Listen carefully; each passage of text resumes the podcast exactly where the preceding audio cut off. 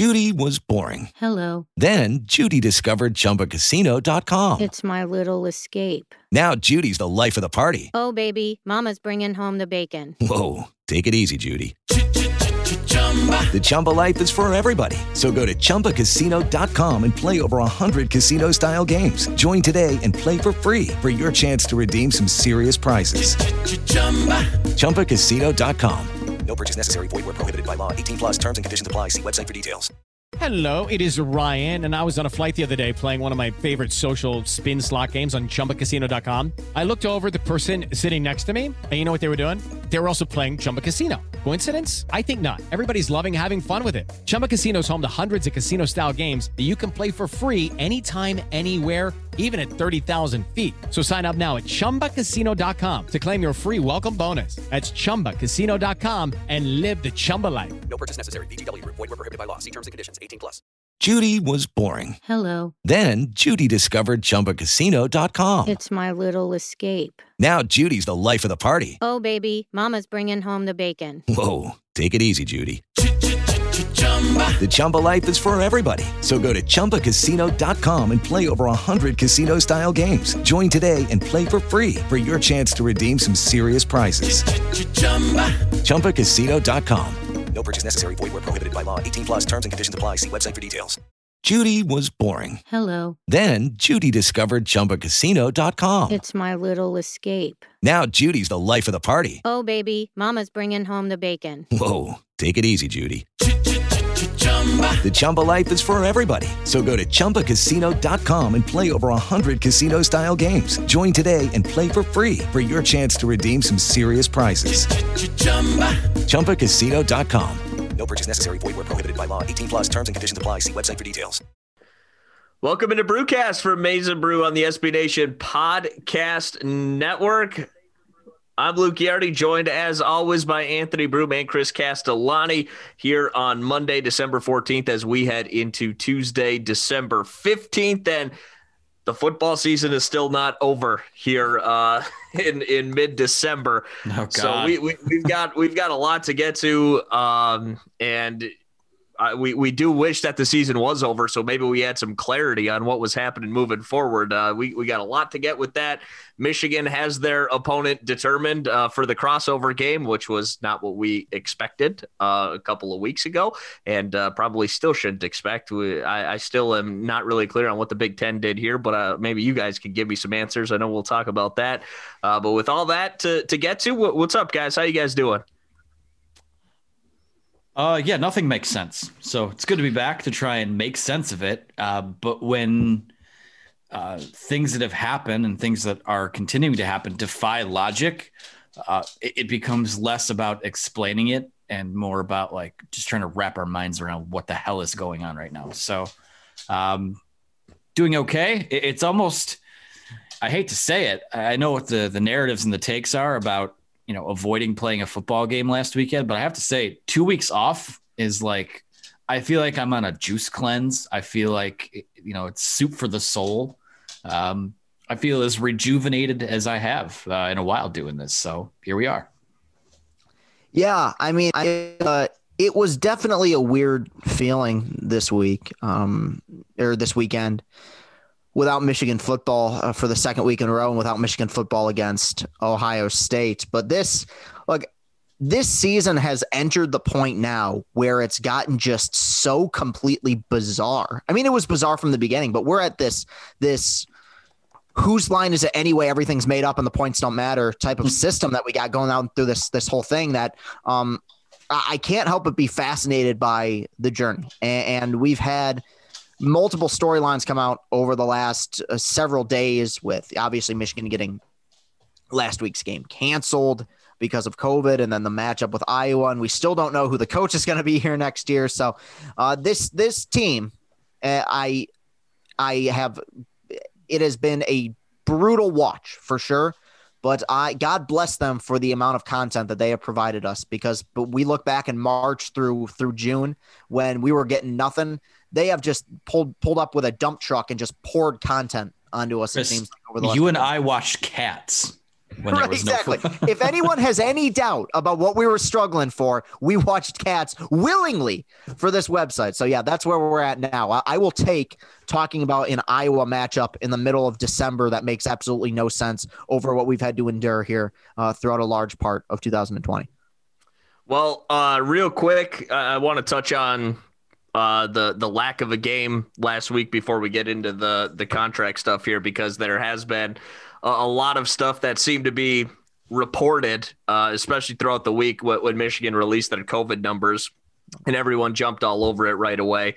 Uh, I just want to reiterate that just because those were the numbers you saw doesn't mean that was the total number of uh, Oh, people S- that Steven Michigan put was- out a tremendous video about yeah, yeah. explaining Check our. YouTube page Absolutely. on that. Yeah, because contact tracing, number of positives prior to that, I mean, all of it goes into it. And if anyone saw, I know the the fire or the pot got stirred again here today when they said uh, Jim Harbaugh talked about having a spirited practice on Sunday, the day after they were planning on playing Ohio State. Someone posted a picture that they were walking home uh, Yeah, this, of the can, practice can we field. There- start? Let's start there. There's there was was there like 18 people on that practice field? Yeah, it was like you know, spirited. This is a spirited college football practice. It was. It looked more like a spirited uh, touch football game with your buddies, like the that day after Thanksgiving. Like there were maybe 35, 40 guys out there. Yeah, it was like a Um, typical, probably like Class C Division Six high school football program here. Yeah, don't they do seven on sevens up near you? in Eight, the UP? eight player, eight, eight player. player. So yeah, that's you know, and and the the narrative is that well they only need uh, eleven to play on each side of what. So what? Um, you're gonna throw Dan Villari in at quarterback and safety like a high school team would? Like what? Right.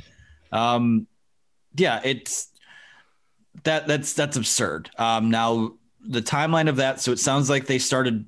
Um, well, they were doing like limited workouts last week. They never practiced or anything like that, and that's that's where we kind of start with all this. Um, medical never cleared them to practice in pads last week, so you're not you're just not going to play a game. um, Any game, I don't care if it's uh, Ohio State, Rutgers, if it's um, you know North Dakota Institute for the Blind. You're not playing a game without practicing in pads. You know, it's there has to be some preparation there. And people will say, "Well, they haven't looked prepared to play a football game all year." Ha! Hilarious. Hardy har Um, har har. It's a it's a it's a physicality thing. It's not a you know a game planning thing. Like you have to.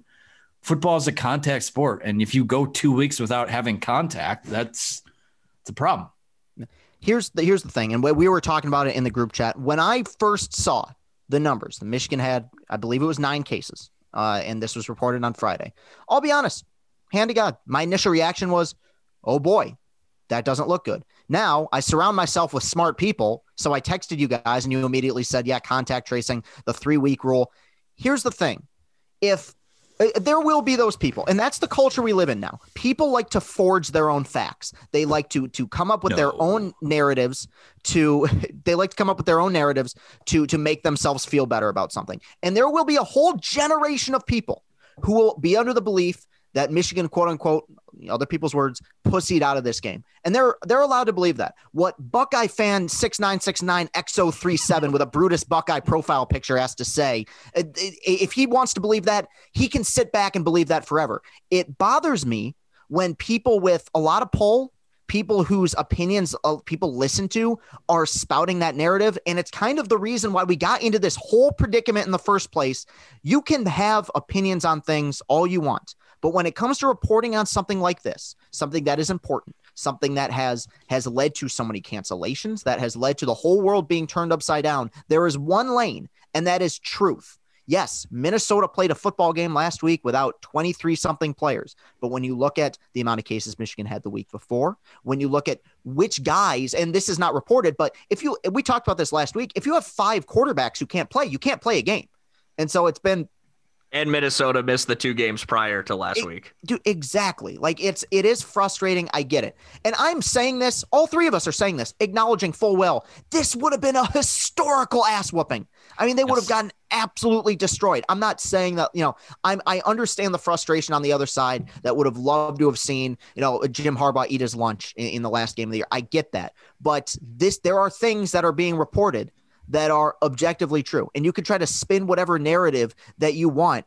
If Michigan football could have played a game against Ohio State on Saturday, they would have played a football game. And people say Michigan can't. No, the Big Ten canceled that game. Medical canceled that game. Jim Harbaugh didn't say, "Hey, we don't have enough guys to play." You, believe us, we don't. Have, no, that it, this was approved by the, the the people who know a lot more about this situation than Jim Harbaugh and the Michigan football program does. So that's that's what bothers me uh, is that that narrative. But you know that stuff will exist forever. It just drives me nuts. Well, well, let's talk about this too because there there might you know we can't just assume that there's bleed over of audiences between YouTube, between uh, social media, things like that.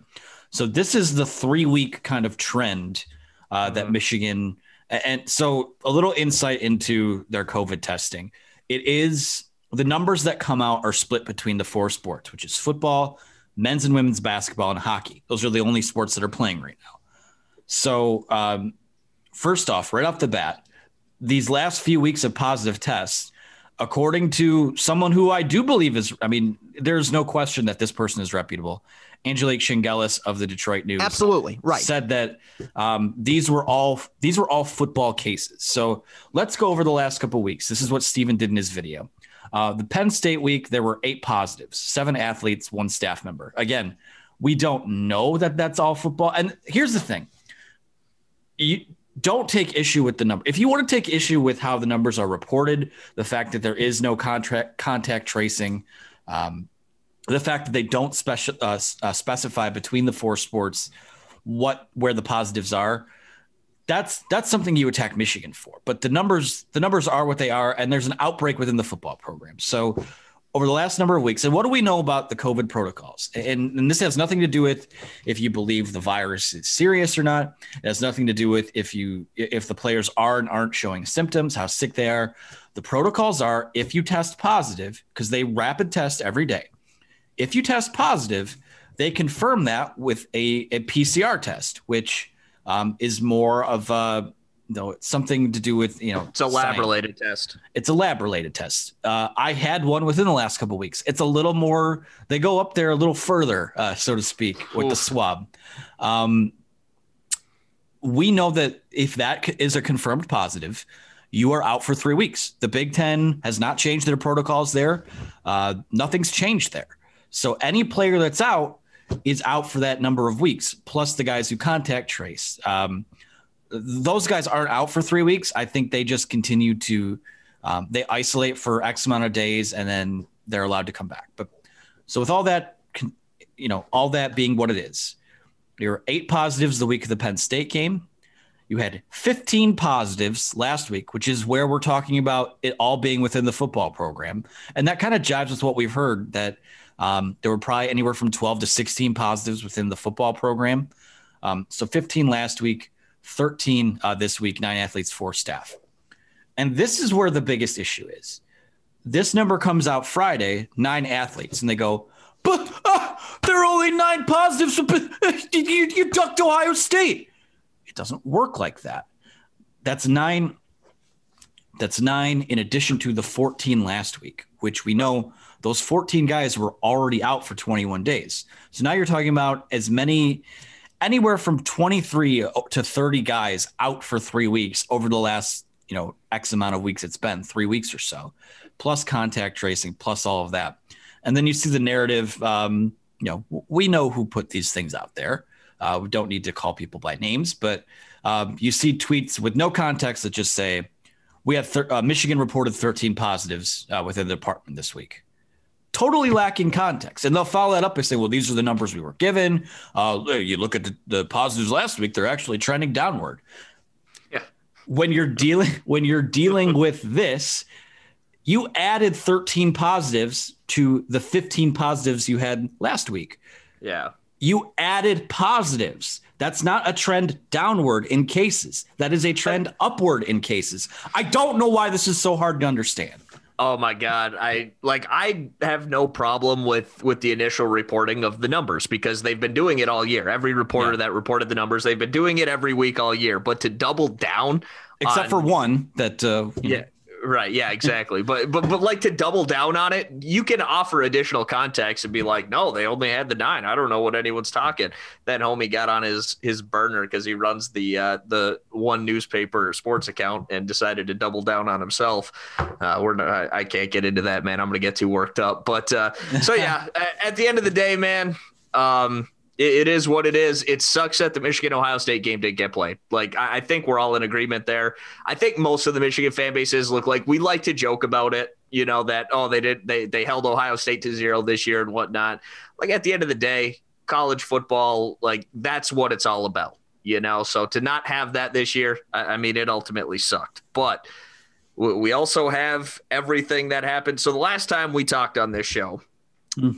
we like we went ago. to I know we we had an extensive, an extensive talk about Jim Harbaugh reportedly being close to signing a contact contract extension.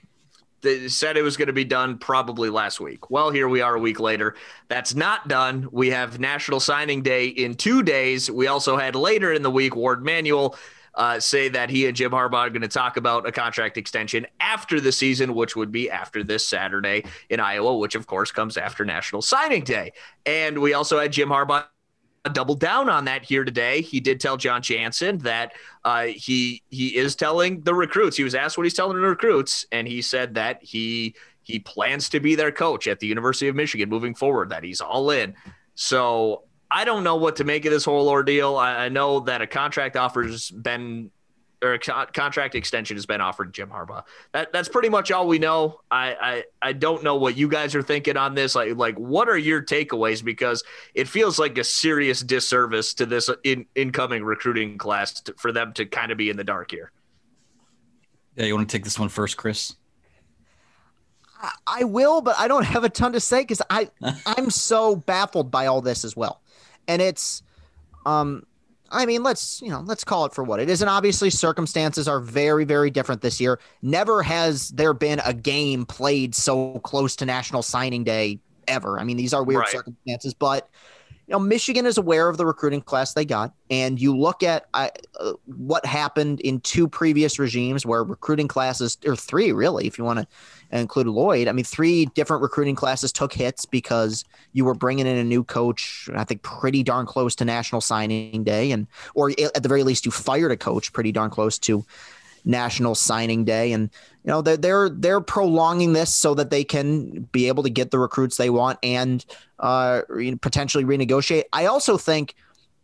I also think there's just so much uncertainty, not just in terms of what we talk about. I think there's uncertainty within the program. I think that uh, you know, Warde Manuel isn't completely sure how they're going to go about this. I, I, do think, I believe a lot of the initial reporting that we got from Chris Balas, uh, Balas that we got from John U. Bacon, I think is probably correct. I think there will be some sort of negotiation uh, regarding a contract extension, but uh, the parameters of it, what it'll look like, and whether or not Jim Harbaugh is going to uh, be open to taking another job in the NFL, it's it's still very much up for grabs. I've never one thing that's for sure.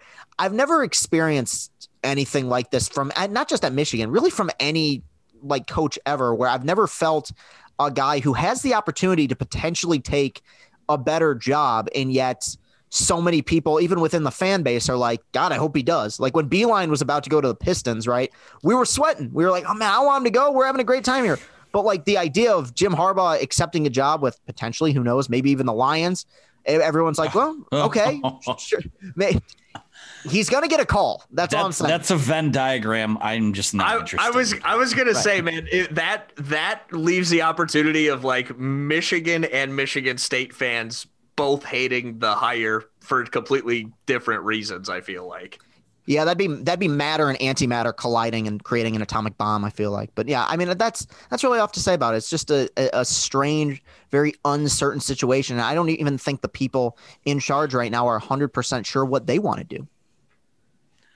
That's to me what the root issue is. Um, yeah. I'm aware that the athletic department is working through what is a very difficult time right now. Um, you know, we've we've plowed that ground pretty thoroughly to to quote Jim Harbaugh, but um, I think the fact that uh, you know Jim Harbaugh is a very task at hand type of guy. Uh, and he doesn't have an agent. So any contract negotiations are through him. And to, from his perspective, talking about a contract while they are still in season, um, and they are technically, I mean, they are in season. There's a game on Saturday, but uh, I think to him that is a distraction. Uh, but at some point, someone needs to step up and, and kind of be a leader uh, and be an adult about it. I mean, this is looming over the program. And the thing I took issue with, um, you know, since last we spoke, they they did this press conference, and I think Tuesday or Wednesday uh, when they announced they were going to be canceling the game. Uh, Jim Harbaugh and Warde Manuel were both on the call.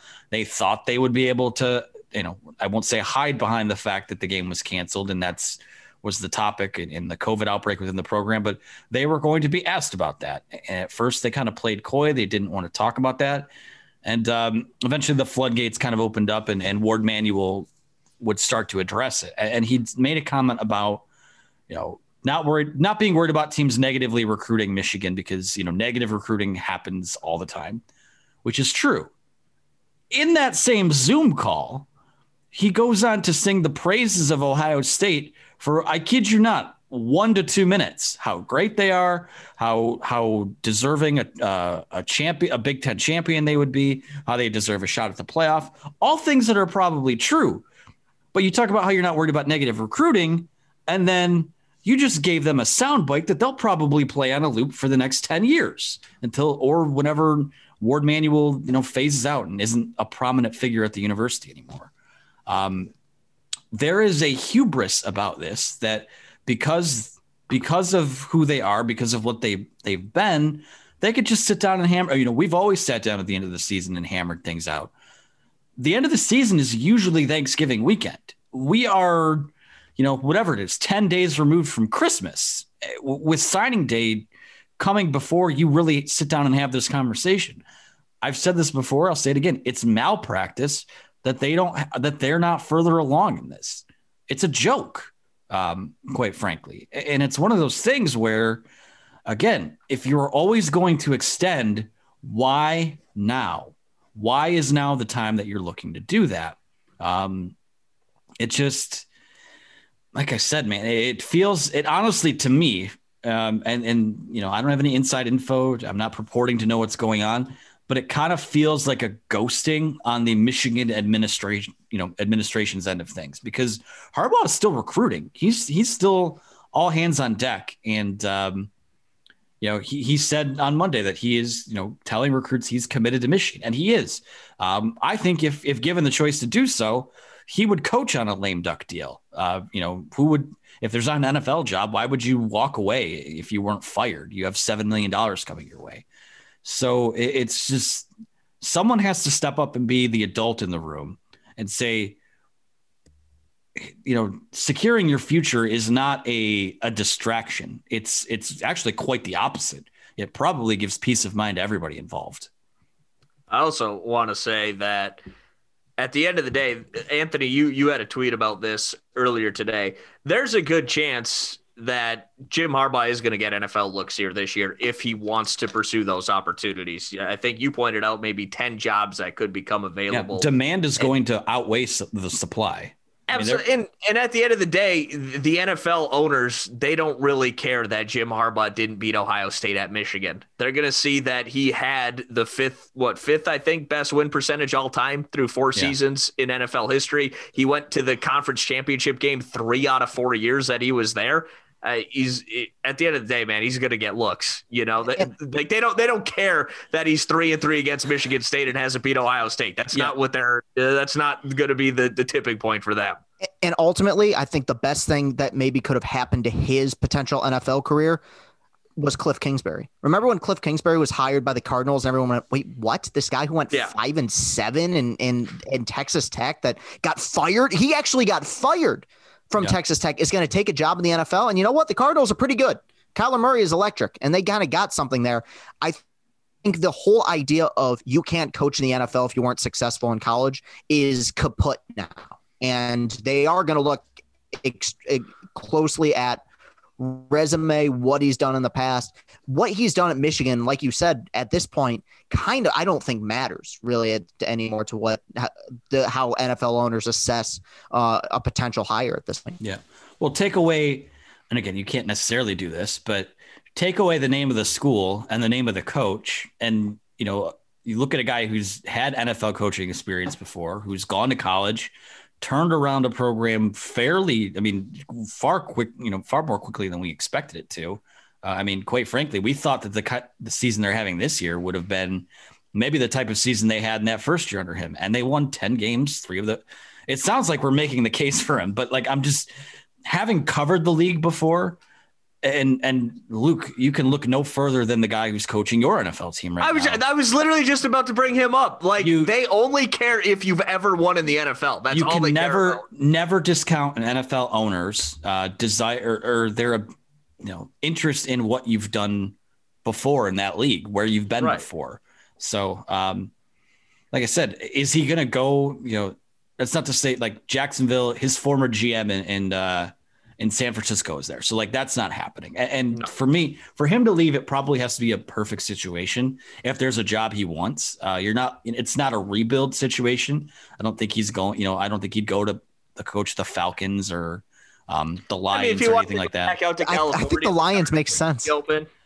I think if Jim Harbaugh's go like was the, was to go to the NFL, which I'm not purporting he is, uh, right, you know, if right, there's a job right. that he wants, um, and Michigan is still kind of waffling, which I think that's kind of what's happening right now.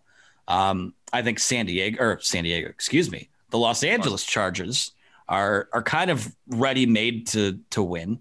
Um, Justin Herbert's the real deal. The Chicago Bears, I know he knows ownership there. They have a quarterback. You know, that's the thing. He can't. We the narrative would be he couldn't find a quarterback in six years at Michigan, and then now he's got to go, you know, fix Mitch Trubisky or find, you know. But I wouldn't put it past him. And um, and and like if the like a job like the Cowboys came up with, like we're looking at franchises where they're probably ready to win now is where it would be the case. Um, would there be interest there? I, I don't know. Um, based on what Stephen Jones said today, it doesn't seem like they're looking to move on from Mike McCarthy in Dallas. But um, like I said, never underestimate. And I'll call him a retread, but he's probably the most successful retread you possibly could get um, as a, a, former NFL head coach would be. Well, Jim and it's Harbaugh. not like he it's not like he didn't have interest when he w- mutually parted ways with the 49ers. There were a bunch of yeah. teams that would have hired him that year. Oakland Oakland is still in play, right? Yeah, right. Oakland Oakland is still in play. I mean, so I, I guess my question is, we know the NFL. He's going to get interest from the NFL, whether you agree with it or not. That's just the way that it is. Michigan has offered him the contract extension. Where where do we feel like this well, is this is going right now? I don't know if they've officially offered it. I okay. think that I think there I is. Saw Baumgart, I saw Baumgardner report that it was official. So in I, the Athletic, I haven't seen that. Um, I'll, I'll look into it. It, it could be. Um, I think with the offer that we're seeing right now is obviously the offer that's coming from U of M. Um, and again, I've talked about this before. If I'm Jim Harbaugh, and I know that things haven't gone great this year, um, but if if you're going to extend me, I want the security that comes with that. Give me five years, um, and I don't think that's an unfair ask from him. Um, you know, because if you're doing it underneath this, um, underneath the deal that's currently out there, you're just kicking the can to next year, and that's you know, regardless of being a guy who's focused on the job, like that, that just, that's got to be stressful on him, stressful on the family. Like, I need some security here that you're going to give me a chance to figure that out. Now, can you make the argument he deserves that after six years? That's where we're having a different conversation. But I think both sides are probably justified in, in what their wants would be. And that's why you you go to the table and you negotiate, which apparently won't happen until next week. It might be possible it doesn't happen until well, I mean think about it. Next week is Christmas, then it's right. New Year's. If you sign like if signing day comes and goes and nobody, you know, falls out of the class, are they going to let this go until after the new year? Because that's when the yeah. NFL cycles start too. I mean, a lot of these jobs we're talking about aren't even open yet in the NFL. So, so Chris, what do you think in your heart of hearts, knowing all the information that's out there? uh, What do you what do you think happens with this situation? Does he get extended? Does he coach as he even a lame duck, or does he pursue another opportunity? Like, what what are you feeling happens here? I, I bet he stays here. Uh, and I bet, and I understand. Know, Anthony made a really good point, and I, I again that even if you're just putting yourself in Jim Harbaugh's shoes, that does make sense to be like, hey, give me that. I, I want a five year deal. You know, I want some a bit more stability, but I think. Uh, and again, money talks, we get it. But you look at Jim Harbaugh's been around the block. He's coached, he's been a head coach at many different places across the country. He's coached West Coast, he's coached East, East Coast. Yeah, he's been around. Um, I think the older he gets, the more uh, uh, he, someone like him, a, fa- a, family man, yearns for stability.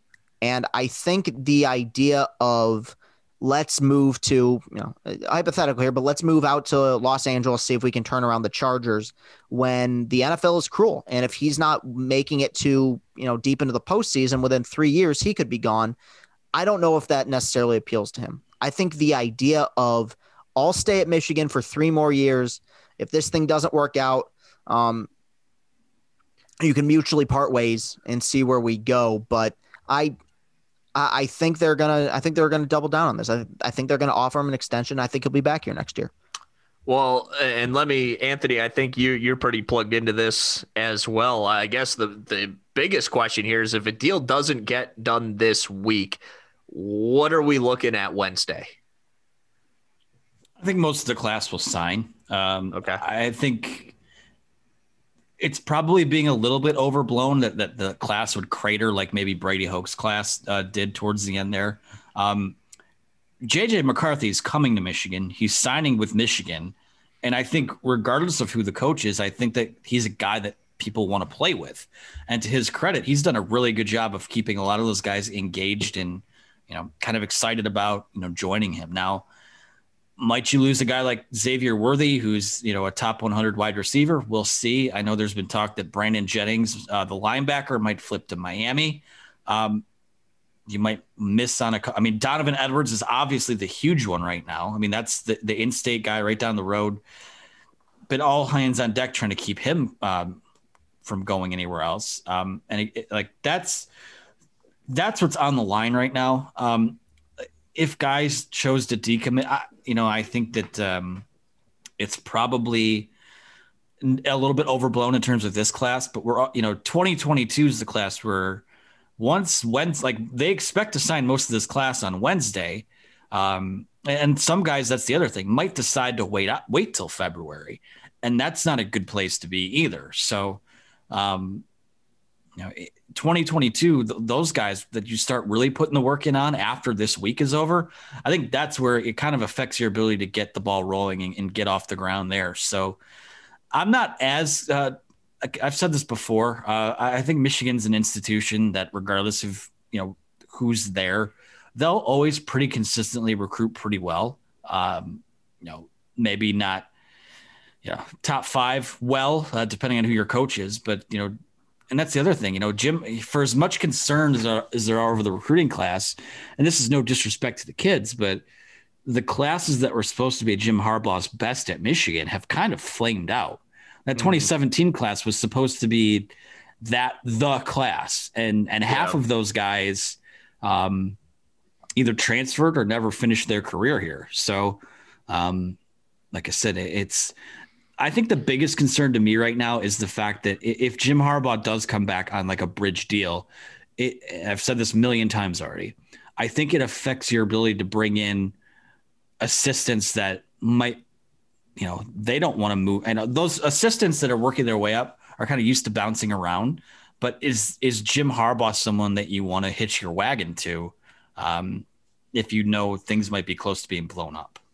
Yeah. Gus Malzahn now going to be the offensive coordinator at Michigan. Just check out Michigan Twitter, you know. today. uh, I, I do want to talk. So obviously, all eyes are, are on Wednesday first, and then we're looking at Saturday, seeing if Michigan can pull off some sort of upset to to end their season. So want to talk about that game a little bit, but uh, before we do, have to take a quick break here on Brewcast, and uh, when we come back, we'll we'll chat up that Iowa game a little bit. Hey guys, Anthony from Maize n Brew here to introduce you to our friends and sponsors of the podcast, HomefieldApparel.com. Homefield is a premium collegiate apparel brand located right in the heart of Big Ten country in Indianapolis and makers of some of the most comfortable items of clothing you will ever own. Homefield launched its Michigan collection in early November with several awesome vintage designs that capture a lot of the things we love about the Wolverines. Everything they do and design for all schools comes from a place of love that honors the history of some of our favorite institutions across the country. So if you're looking for a gift for that Tulane grad of yours, or simply want to add some North Dakota State gear to your collection, in addition to the Michigan stuff you buy, they are the place to do it. Our listeners, our readers, the Maize n Brew family can get 20% off your first purchase using the promo code MNB at homefieldapparel.com. That's promo code MNB at homefieldapparel.com for 20% off your first purchase. I promise you, their gear will become an instant favorite in your collection. This episode is sponsored by BetterHelp. We all carry around different stressors in life, whether they be big, small, or anywhere in between. And when we keep those bottled up, it can start to affect us in a negative way. Therapy is a safe space to get things off your chest and to figure out how to work through whatever's weighing you down. If you're thinking of starting therapy, give BetterHelp a try. It's entirely online, designed to be convenient, flexible, and suited to your schedule. Just fill out a brief questionnaire to get matched up with a licensed therapist. And if for some reason that therapist isn't working out for you, you can switch at any time for no additional charge. Get life's challenges off your chest with BetterHelp. Visit betterhelp.com slash blockm to get 10% off your first month. That's betterhelp, H-E-L-P dot com slash blockm. It is Ryan here, and I have a question for you. What do you do when you win? Like, are you a fist pumper? A woohooer, a hand clapper, a high fiver. I kind of like the high five, but if you want to hone in on those winning moves, check out Chumba Casino. At chumbacasino.com, choose from hundreds of social casino style games for your chance to redeem serious cash prizes. There are new game releases weekly, plus free daily bonuses. So don't wait. Start having the most fun ever at chumbacasino.com. No purchase necessary. Group. Void were prohibited by law. See terms and conditions. 18 plus. Luke Ghiardi, Anthony Broome, Chris Castellani back with you on Brewcast, also streaming live on Twitch. Thank you for that little uh, staying with us through that little pause there on Twitch. Uh, on the podcast, good to be back with you though. Anyways, as uh, we're we're here on Monday, December fourteenth, headed into Tuesday, December fifteenth. Now, Saturday is. Uh, I, I mean, I've seen it in the the Twitch chat here a couple of times. A couple of people have asked, "Do we think Michigan?" Plays against Iowa this Saturday. All signs to me point towards yes. I feel like you you might have a, a better answer on that, but they're practicing. Uh, the you know the the trend this year has been you miss two games and you play that third. That that kind of seems to to be what's happening here, right? Yeah, um, I think they'll play Saturday. Um, Again, it's going to wind up being a mash unit because there are the in- and um, you know Harbaugh in his Monday press conference, we're kind of back to a normal schedule here. Said that you know wouldn't well he didn't say anything. He basically lumped everything COVID related and everything injury related into one kind of big box and said it's a privacy matter and your questions will be answered on Saturday. So to a certain extent, they might not even know who they're going to have, but um, you know, I, think they're going to wind up playing on Saturday. Um, I don't think the optics are, are that are bad. Now, if they had just ducked air quotes Ohio State um, and didn't, you know, played Maryland, whatever. I mean, that's not to me that doesn't mean anything either. But um, no, they haven't played a game in three weeks, so it, it's not like this is nothing. And the numbers are what they are. Um, you know, to suggest, I know a lot of the people that work in the athletic department that work, you know, you know, I don't know them personally, the medical staff, but uh, to suggest that there's any type of fudging of the numbers, I, I think is just beyond irresponsible. To me, it's kind of reprehensible as well. So, um, they they want to play to their credit. They wanted to play last week. They they worked out last week, but it didn't come to be. Um, we'll see what happens. I mean, the way that things are, and this is where Jim Harbaugh was kind of right on Monday when he said, you know, everything is day to day right now. Um, we don't know. Like tomorrow, what if, or Tuesday, Wednesday, what if we hear that there's COVID within the Iowa program and they have to, you know, it's nothing is guaranteed right now. Um, so yeah, they they will play on Saturday. We could talk about how they got to that point, how the Big Ten kind of just threw darts at the wall. But um, I think that they'll be playing a game on Saturday in what is one probably game that probably it probably won't be close. Um, quite frankly, uh, we'll see what happens. But um, just one last night game to twist the knife for all of us. Yes, uh, I think this game will be played, assuming, of course, nothing changes within either one of these athletic departments. And given the news cycle here in 2020, the expectation of nothing changing is probably incredibly naive and silly on my part. But let's let's run with that. I think Michigan will play with something of a of a skeleton crew here, and a skeleton crew version of the football team we've watched this year. I I shiver at what that may look like, but I I guess in terms of Iowa because it's man, it's been a while since we've talked about Iowa. I mean, like at all. When was the last time we played Iowa? It was 2016, right? La- Last no, year. last year, ten to three, man. Oh God, I tried to block that. Stupid Yeah, I, forgot don't about blame I don't blame you for forgetting that yeah, game. to yeah. I, I, much like the rest of the world, I forgot about that game. But yes, okay, I, that my my apologies. Yes, they did play, but in general, I think we came into the season. No one was really scouting Iowa because we didn't expect to play Iowa, and uh, I've I've watched them over the last couple weeks, especially last week. I watched that whole game against a Wisconsin team that, mind you, has scored 20 points total in three games since they blew Michigan's doors off. But that's beside the point. Hey, I- uh, Chris, you have no idea what my reaction was when you texted that. I I, was thought, not- I did. I thought you were kidding. Like I was like, "There's no way that's real." No, they've been they've been completely inept. Now Iowa, I feel like there's kind of three tiers to Iowa football. There's the top tier, which is like very rare. It's like 2002 with Brad Banks, 2009 when they won the Orange Bowl. There's that tier where that's like 75% of their seasons, which is like eight to 10 wins, solid program. Then there's that, third tier where you get the occasional five and seven, four and eight. This team is like upper second tier. This is a good football team. Who was the Who was the quarterback back in like 06 who had the visor number five? uh, uh, Drew Tate. Drew Tate. Yeah. Why do I know that? Why do I, why do I know that? I Um, like that guy. No, I, I did too. He's pretty good. No, they've, they've had some good teams over the years, but this is this is a really solid team defensively. They don't make a ton of mistakes, and uh, I, I mean, look, what Michigan does, it's whatever reverse gravy is. Like gravy is just adding, you know, on top of what's already really special. I don't whatever the opposite of that is. Like what happens in this game, you know, will happen, and I think we've kind of all braced ourselves for it. Um, I think it's sad that in game number eight in week nine, if you were to ask, I thought, and I didn't know how the season was going to go, but I thought by the time we got to week nine, if you were to ask me who's the quarterback of this team, I'd be able to say definitively Joe Milton or Cade McNamara or Dylan McCaffrey. Uh, right now, the the odds of of seeing uh, Dan Villari throw it 25 times are just as high as they are seeing Joe Milton toss it 30 times. We don't know who's going to start in this game.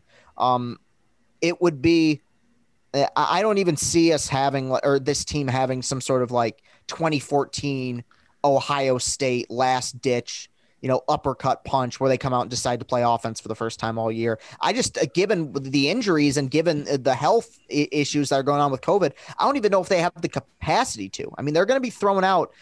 This is brutal, but I mean, like close to kind of potentially like a JV squad here, considering who's injured. Um, it's it's going to be tough. It's it's going to be really tough. It's going to be a big time uphill battle for this football team. Um, we'll just we'll see where this thing ends up. But having watched both these teams over the last couple weeks, uh, I don't you know I don't see this ending particularly well. I, I do want to point out that back in our season prediction pod, I did uh, pick Michigan to play Iowa in the crossover game. I just thought it was going to be, I thought it was going to be two versus two, and not whatever the hell happened here. You're the only one of us or of the three of us who got something about this season right. I, what uh, I, how did what happened michigan first of all we're getting robbed of the brandon peters revenge game and i feel like that we could have had brandon peters without a without his head coach since Lovie Smith got fired going up against michigan probably would have beat the wolverines just that that extra knife in the back so i feel i feel robbed of that what what how, how does michigan get stuck playing arguably like i know they lost to northwestern by one point and that's the reason they're not going to Indy. but I Right. Iowa's probably ultimately the best team in the Big Ten West. How did this happen? What if this is just punish? This is cruel and unusual. This is against the law. Anthony, I'll let you go first. I have a theory, but I'll let you go first. I think our theories might wind up being similar. Um, Okay. Let me you know, go ahead and go first, Chris. Um, oh, really? Okay. Yeah, Um, I'm not prepared. Look, whether you like them or not, this is truth. People, whether it's hate watching or regardless, it's hate people- watching. yes, people, the ratings and viewership and fanfare reflect the fact that people like to watch Michigan. You know what they like more than watching Michigan is watching Michigan lose spectacularly. And when you look at the last five games that this team has played on national television, Wisconsin, their barn doors blown off in the first half of that game. Michigan State, you're a 28 point favorite, you lose by three. Uh, Notre Dame last year, they won that game. That was an exception. Ohio State last season, destroyed. Wisconsin last season, destroyed. Penn State, an excruciating loss that basically, I mean, relatively ended their season a year ago because all, you know, th- they were no longer in control of their own destiny, so to speak.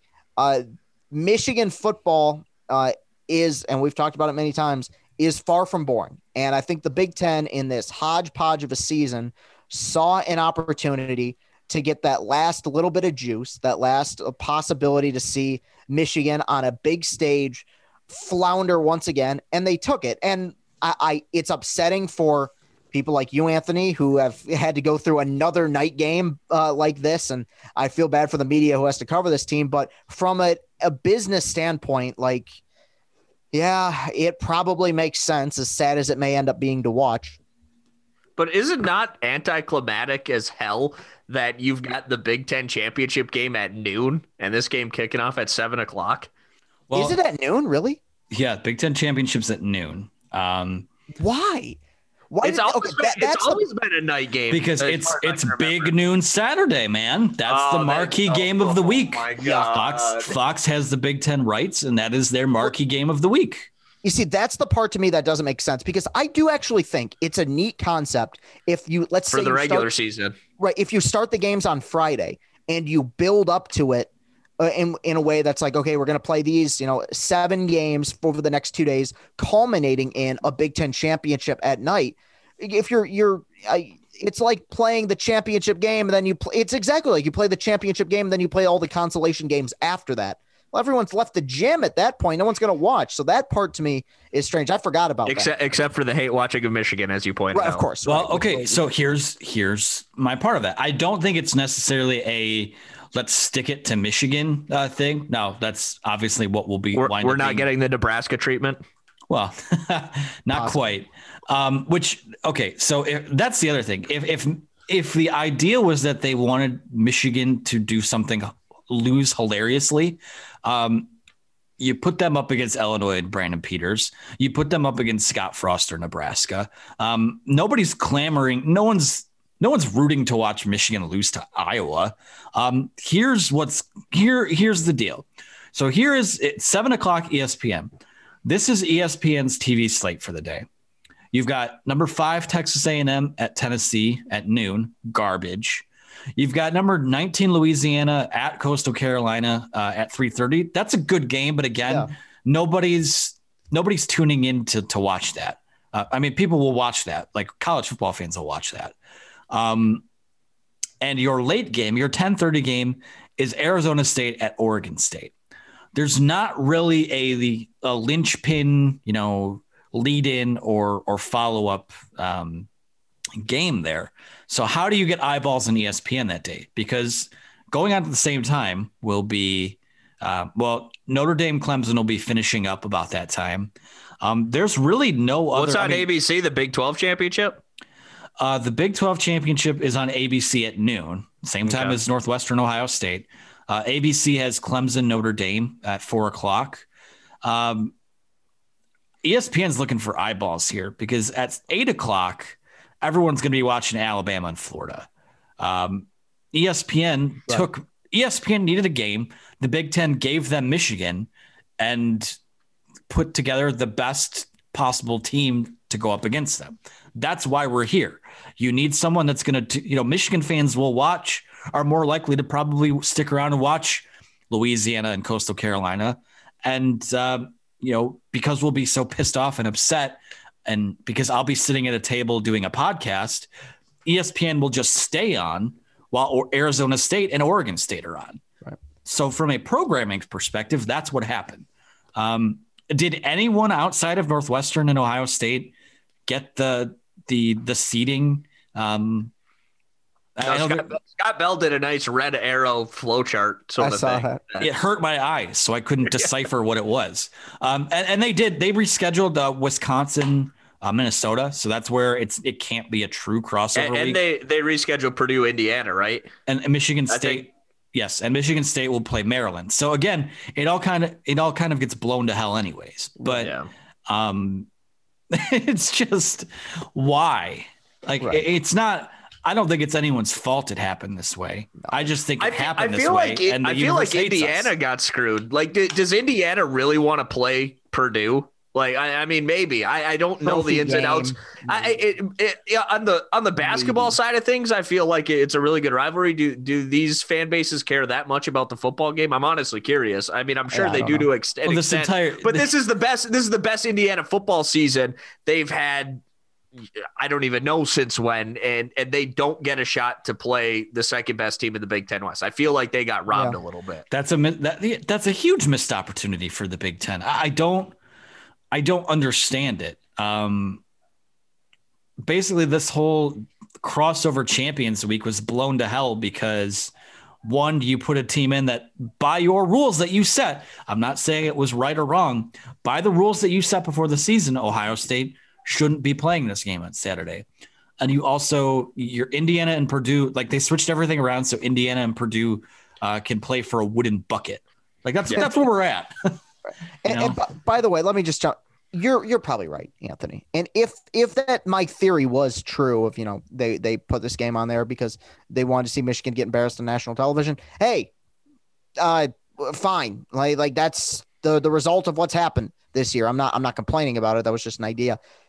It also needs to be brought up because if Michigan got Iowa this weekend, and I shiver at this, there are no criteria for bowl games this year, guys. And which means, Michigan, Florida, part 72. yeah, which means the the teams that can make the most money, Michigan playing in the in the the polyester.com bowl, uh, is a potential. Like I'm not even ruling it out at this point.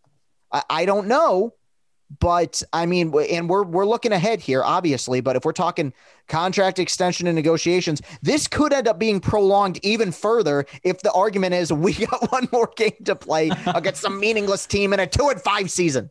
yeah, because bowl season would be in what two weeks already then. Y- Yeah, Probably pretty close. Yeah. um, I can see that happening, honestly. Um, Uh, yeah, Jim- me too. Harbaugh was asked about it, and he, it, it was funny that the guy, um, and, and trying to refrain from taking shots at him.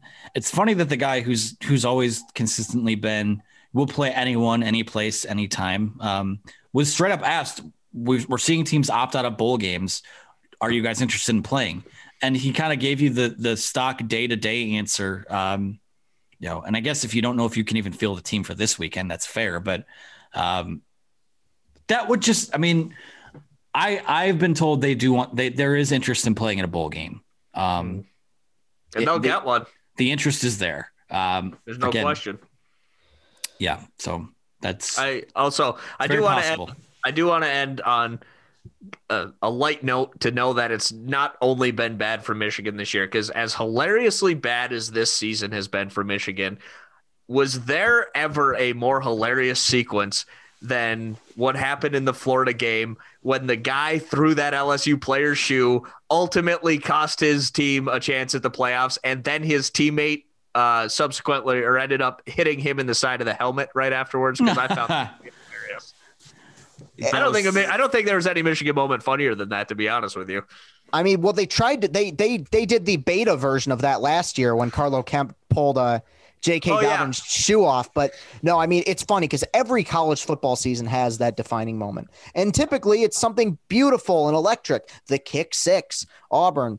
Yeah, you got to throw it out there. The trouble with the snap in 2015. I mean, some amazing, amazing moments. And it's as 2020 as it gets when this college football season will be defined by a guy throwing a shoe, the, you know, a Doug Flutie touchdown pass. In, Impressive against- toss, by the way. it, it was a javelin toss of a of a you know size 10 into the next into the third row at, at the swamp that's uh, that's going to be the lasting memory of this college football season and hell it's only fitting right Yeah, and Dan Mullen sucks too. Can I say that? Am I allowed to say that? he's a Um, tool he's a good coach but yeah i mean he's earlier earlier this year he made the argument that uh, you know f- like Florida needed a boost by packing the stadiums um, which they're like no we're not doing that for you. And then over the weekend he said something along the lines of well I guess uh, someone asked if they still have a shot at the playoff. And he said oh well I guess you get rewarded this year by playing less games. You've lost two games. Like right. and lsu stinks yeah They're And, uh, not I, good. I hate to break into Dan Mullen, but uh, Ohio State wasn't losing an- to anyone. In Can the you Big can you imagine if Jim Harbaugh said that? Like it would Right. be national news for three days. Like Right. the like the I'm bitterly disappointed with the officiating thing was. Yeah. Um, Yeah. Crickets today about that. Like whatever. Just add, kill the season with fire.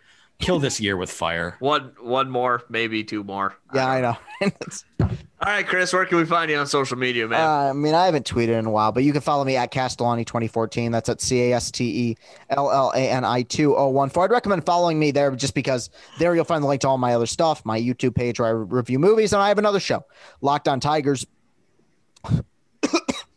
oh my God, sorry. at Locked on Tigers on Twitter. Uh, I do podcast Monday through Friday for the Locked On Podcasting Network. Uh, I believe after this week, it's going to go down to three three days a week until spring training starts because we're in the midst of what is probably the most boring baseball offseason of all time for one of the most baseball most boring baseball teams of all time in the Detroit Tigers but you can continue to follow me there uh, that will be going down the three days a week starting next week guys I have a lot of fun making those so please follow me on all those platforms and I'm gonna get a drink of water real quick Anthony, how about you, man? The uh the well has run dry with Tiger uh off-season moves, so it's kind yeah of you're choking Chris out over there. five years in a row uh, you can follow me on Twitter at Anthony T Broome. Follow the website at Maize n Brew. Um, you know we're on we're on Discord. Uh, we're on the YouTube channel, which is doing great. We're working on trying to get our show to start broadcasting over there. There's some logistical things uh, that I'm still kind of trying to power through there. Um, yeah, Apple, Google, Spotify, Stitcher. You can find all of our shows there. Um, yeah, it's uh, it's it's been a season. We'll see how much longer it goes, but uh, like I said, uh, shout out to you guys for listening. Shout out to all of our content creators at the site. Uh, you know, this year has brought out the best, that I think, in a lot of us. So proud of that. Shout out to all you guys. You can find me on Twitter at Luke Ghiardi, L U K E G H I A R D I. Follow the Brewcast Show Twitter page as well. And uh, a reminder, we broadcast uh, the show every Monday at 7.30 on Twitch. As Anthony mentioned, might be switching over to YouTube if we can figure it out. But uh, big thanks to everyone who uh, comes and joins us on Twitch, has the, the chat rolling. Always a whole lot of fun getting your questions interacting with you guys. Really appreciate it. And uh, like Anthony said, subscribe, rate, leave a review on all our platforms. If you're listening on the podcast, uh, we really appreciate that as well. So for Chris Castellani and Anthony Broome, I'm Luke Ghiardi, and we'll see you next week on Brewcast.